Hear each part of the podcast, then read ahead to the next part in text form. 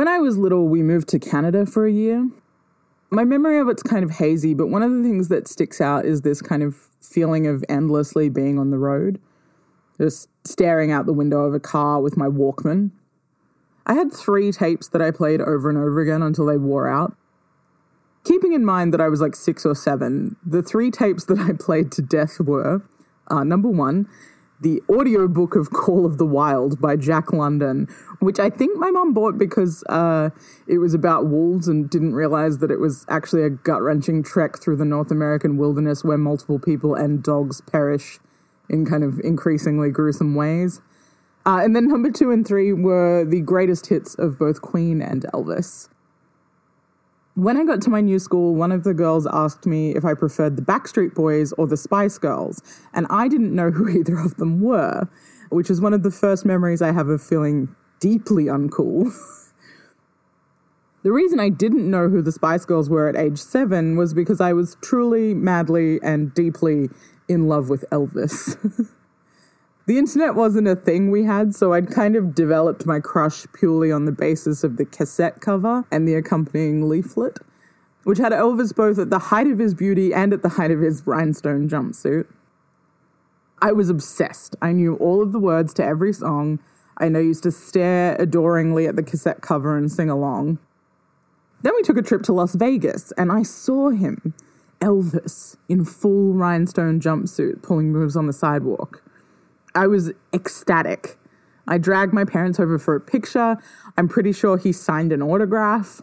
I was on cloud nine. I think when you're a parent, you probably forget that children don't inherently understand the concept of time, space, and death.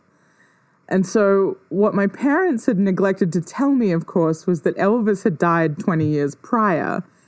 And they chose the height of my excitement to deliver that information bringing me from the soaring euphoria of meeting my first ever crush to the crippling low of realizing that it was just some guy in a wig. Uh, and that said crush at this point was probably nothing more than skeletal remains. Time to unpack that a bit, probably. I'm Alex. This is Pop Culture Boner, the podcast edition. And today I'm thinking about celebrity deaths.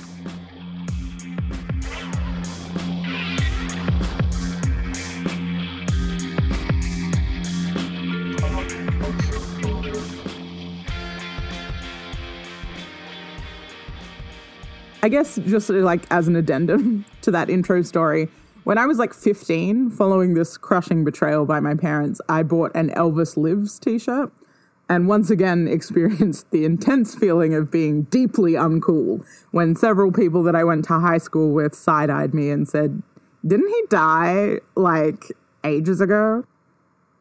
Uh, the shirt tragically is lost to the sands of time, and I've never been able to find a suitable replica.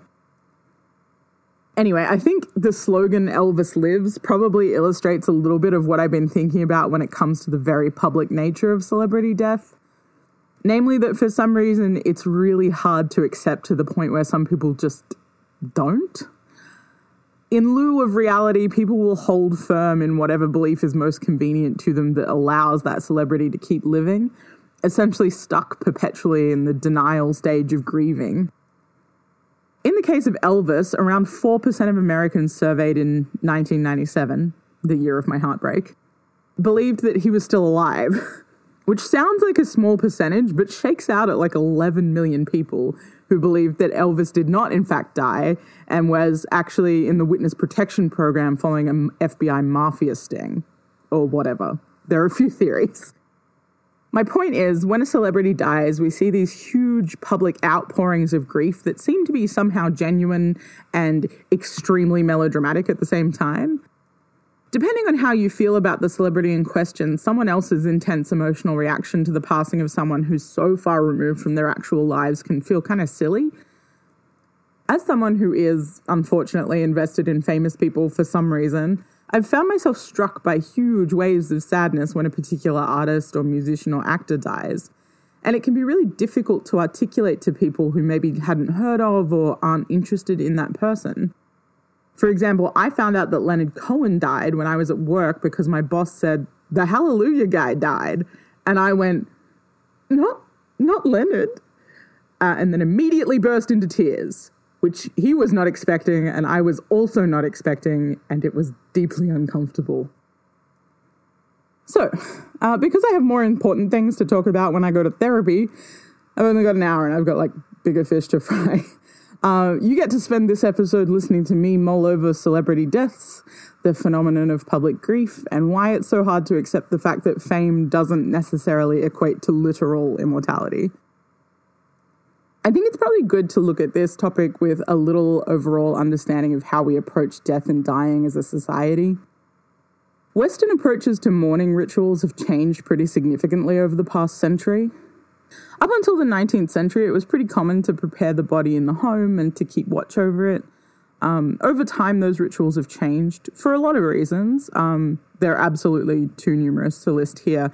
But one piece of trivia that's stuck in my brain for some reason uh, is the rise of embalming as a practice following the American Civil War. So essentially, the scale of death in the American Civil War meant that bodies were rotting away before they could make it home to their loved ones. And railways were refusing to transport corpses unless they were sealed in these prohibitively expensive iron coffins. A cottage industry sprang up around battlefields with men offering services that pumped those bodies full of chemicals to preserve them before they were sent home. And then the practice was so lucrative that it was aggressively marketed after the war as a hygiene practice that saved the public from disease. I'm pretty sure I've remembered this fact from a book called Smoke Gets in Your Eyes and Other Lessons from the Crematorium uh, by Caitlin Doughty. She has a couple of books and a YouTube channel where she discusses death rituals, the funeral industry, and the practicalities of dealing with our dead. If death and dying are things that make you uncomfortable, they're a really great starting point for demystifying some of that stuff. Anyway, the point of that fact was that large scale wars often had a pretty significant impact on our interactions with death. And after World War II, there was a steady decline in people dealing with death in very direct ways. The physical presence of death in our lives, and specifically in our homes, became very sanitized, which meant that our funeral rituals and grieving processes necessarily became more abstract. On the whole, this has meant that A, most people's experiences of death are filtered through some form of media lens. So, for example, television or cinema. And B, that the increased prevalence of technology in our lives has driven many of our mourning and memorializing practices into online spaces, particularly on social media. The phenomenon of Facebook memorial pages, for example, has allowed family and friends to continue to engage with the deceased in ways that may not have otherwise been accessible to them. The role of these types of digital memorials has become even more prominent when considering the death of a celebrity who is significantly physically removed from the daily life of a fan anyway. The one sided relationships that fans have with celebrities are referred to as parasocial relationships. Now, parasocial interaction is a term that was coined in the 1950s to explain the types of relationships developed between consumers of mass media and the figures represented by that media. The originators of the term believed that while most people use these relationships to supplement their existing social interactions, some people developed extreme forms of these relationships as a replacement for elements that were lacking in their real life interactions. But throughout the 1980s, when the term gained a little more traction with both psychologists and communications experts, this view was contested, with researchers indicating that these relationships was a sort of natural byproduct of any amount of time spent with media figures. I think if I were to split these two views out into like an example, I'd say it's probably like two kinds of Twitter accounts, right? One is an average sort of account sprinkled with retweets of the occasional video of a preferred celebrity with captions like, no one's doing it like Taylor Swift, and excitement about listening to an album. And then the other version would be like a Stan Twitter account that has like a BTS icon and tweets almost exclusively about Korean boy band BTS and engages primarily with other fans of the band. The first example is a kind of casual fandom or like a casual parasocial interaction. And then the second is an extreme parasocial interaction where the person is deeply and profoundly invested in one specific thing. The death of any of the celebrities involved in those scenarios would have an impact on the person doing the tweeting, but it would probably play out a little differently for each person.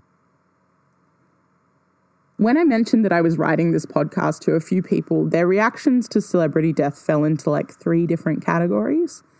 There were two extremes uh, people who either couldn't name a celebrity death that had impacted them, or people who could immediately name one and had a lot of feeling associated with it. The largest group by far, though, was people who had been significantly impacted by a celebrity death, but were surprised by the impact that it had had on them. They'd witnessed other major celebrity passings with a kind of detachment and skepticism at the big displays of public grief, so they were surprised when they had a significant emotional response to another death. They felt like their feelings had snuck up on them, I think this is partially because society as a whole doesn't view expressions of grief for a celebrity as normal necessarily. For two reasons. First, we're disbelieving of the intensity of the emotion surrounding the death because they weren't like a real presence in your life, so why do you care? And second, we're uncomfortable with the intensely public nature of the grieving taking place because our mourning rituals are now a largely private affair. The first issue kind of causes the second one, I think. In an article on celebrity death, Ali Finney says, Our relationships with celebrities don't necessarily follow typically understood measures of time and space, making them seem subconsciously immortal to us in a sense. So, our relationships with celebrities are also often very internal. Uh, they represent something to us about a memory or a moment in time, and therefore they're invisible to other people a lot of the time when Leonard Cohen died, I couldn't explain to my boss that at 18 I'd trekked to Glastonbury Music Festival explicitly to see him perform, and that him dying felt like this huge marker drawn in my life between the way things were and the way that they would be. Instead, he just had a weirdo crying over a guy whose song was covered in the Shrek soundtrack. In the absence of immediate understanding of overwhelming and sudden feelings, Fans may not be able to find comfort in traditional channels like friends or family. It's easier to empathize with someone losing a close relative or a friend than it is to understand someone losing the nebulous concept of their youth as symbolized by an elderly poet. No reason I'm using that example. In many cases, fans will often turn to other fans for support. Public gatherings at meaningful sites are common following celebrity deaths. If you take Kurt Cobain's death, for example, around 7,000 fans congregated in Seattle to mourn. 225,000 people gathered near the site of John Lennon's shooting in the week following his death. Another 30,000 gathered in his hometown, and around 1,000 people spontaneously gathered outside of his apartment in the two hours following his death. Princess Diana brought an estimated 3 million people into the streets of London on the day of her funeral. The deaths I listed are all unexpected and the result of tragic circumstance, which in some ways enhances the experience of grief and the compulsion to do something with it. It makes sense for fans to gather in the wake of a death because not everyone's reality has been altered in the same way as theirs has. Why turn to a friend or family member who might have preferred the Rolling Stones or hated the monarchy with a passion or just been too old to care about grunge when you could talk to someone who shares the same devotion? Writing about the fan assembly outside of John Lennon's home in the two hours following his death, Joshua Meyrowitz says Strangers embrace and cry, crowds stand in silent witness or chant the dead hero's words or songs. The pain is paradoxical. It feels personal, yet is strengthened by the extent to which it's shared with the crowd. So, in allowing to that pain to be vocalized and shared, fans can grieve in a way that's more aligned with conventional mourning practices. However, such public displays of pain are often at odds with how we've been taught to treat grief previously. That is, as something to be shared intimately, predominantly in private, and only with those close to us. And because it is normally so private and our relationship with death is often so sanitized and abstract, its sudden presence in the public sphere by way of mass outpouring is met with the sort of disbelief and curiosity that's usually reserved for more positive types of spectacle. All the deaths I mentioned previously were pre social media, but a lot of research into memorial pages on Facebook has indicated that people viewing public memorial pages for a deceased person often develop an emotional connection to the deceased even though they didn't know them in real life. Jocelyn de Groot calls this type of grief related voyeurism emotional rubbernecking. Aside from death just being a sad thing generally, I think that type of voyeurism springs from the abstract nature of death and grief in most of our lives. When we think about that phenomenon in relation to celebrity death, it's easy to find significant public investment in mourning rituals, both from an interest standpoint and a desire to push a continued narrative of immortalization for the celebrity in question. Kurt Cobain's public memorial, for example, was effectively organized by the local news media, and half the cost of organizing was fronted by the city of Seattle. The general public were fixated both on the intense reactions from mourners, which included eventually diving into a nearby fountain and chanting together, and from Cobain's widow, Courtney Love, in her taped reading.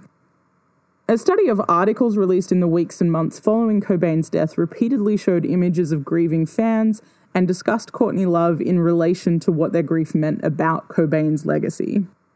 If people were this upset, then it simply must mean that he's the voice of a generation. It's a different kind of emotional rubbernecking in that it used the interest in observing and understanding the fan grief to construct a mythology around Kurt, which is something that probably would have happened anyway, but was definitely propelled by a consistent observation and utilization of public mourning. So, how is this updated for a post social media world? I think we gather less physically now. I was kind of mulling over the reasons why. Um, firstly, I think the nature of celebrity has changed a little bit in that social media has made famous people feel more accessible you can throw a tweet out at Lady Gaga and there's a chance that she'll engage with it, which I think mutes some of the impulse to actually congregate because it doesn't feel like you're searching for some mythical homeland that birthed your favorite superstar. Some of the mystery of celebrity is like dulled by the illusion of their online presence. When a celebrity dies, it's not uncommon to see fans using memorial pages or even just their Twitter accounts to speak directly to the celebrity, in the same way that people have previously spoken to dead loved ones at their gravesite or written letters or kind of quietly spoken to them. This phenomenon is not unique to celebrity pages either. Uh, people often use memorial pages of friends or relatives in a similar way. Perhaps because sending a message into a kind of nebulous online space still feels as though it's going somewhere. The difference in doing so on a celebrity page is that the type of communication doesn't change, meaning that even in death, the parasocial interaction with the celebrity isn't fundamentally altered, which can leave the process of grieving stuck at a particular point, sort of seemingly endlessly. To give an example, about three ish years ago, Kim Jong Hyun, a member of Korean boy band SHINee, died. And since then, fans have consistently been doing threads of daily messages to Jong Hyun, sometimes alongside a favorite photo or like a piece of art they've made. If you search on Twitter, you'll find thousands and thousands of posts addressed directly to Jong Hyun, doing everything from talking about their day to telling him how much they miss him um, to expressing how much they meant to him. And some fans have been doing this every day for three years, which kind of brings me to my second point. So The second thing that I think has changed is that you can be fairly instantaneously connected with other fans of whatever niche interest drives you now, and usually in a pretty public way. And I think this has changed the nature of fandom really significantly over time in that it's introduced something of a competitive element Fans feel much more responsible for their favourite celebrities' public image, partially because major news publications like BuzzFeed will often directly harvest their posts to supplement their articles. And that can really quickly turn into a competition over who best understands Harry Styles' true intentions when writing Watermelon Sugar and is therefore most positively representing his lyrical legacy. The same competitive behaviour carries over into grieving. Fans feel that they're constructing and curating the public memory of their beloved fave. So, to use Jonghyun as an example again, littered among the notes and messages of love, there are also fans arguing with each other over his lyrical and musical contributions to the band, whether or not the remaining four members can continue to make music without him, and whether his death has overshadowed everything they've produced since. And these arguments often attract input from other fandoms grief voyeurs of a different kind, looking to understand exactly what impact a deceased member might mean for their own bands should the worst happen. Anyway, all this is to say that if you find yourself suddenly overwhelmed with feelings when a celebrity dies, it's perfectly normal and pretty common. Rather than being blindsided, make sure you're taking care of yourself and maybe not arguing with other fans online about how best to preserve a legacy.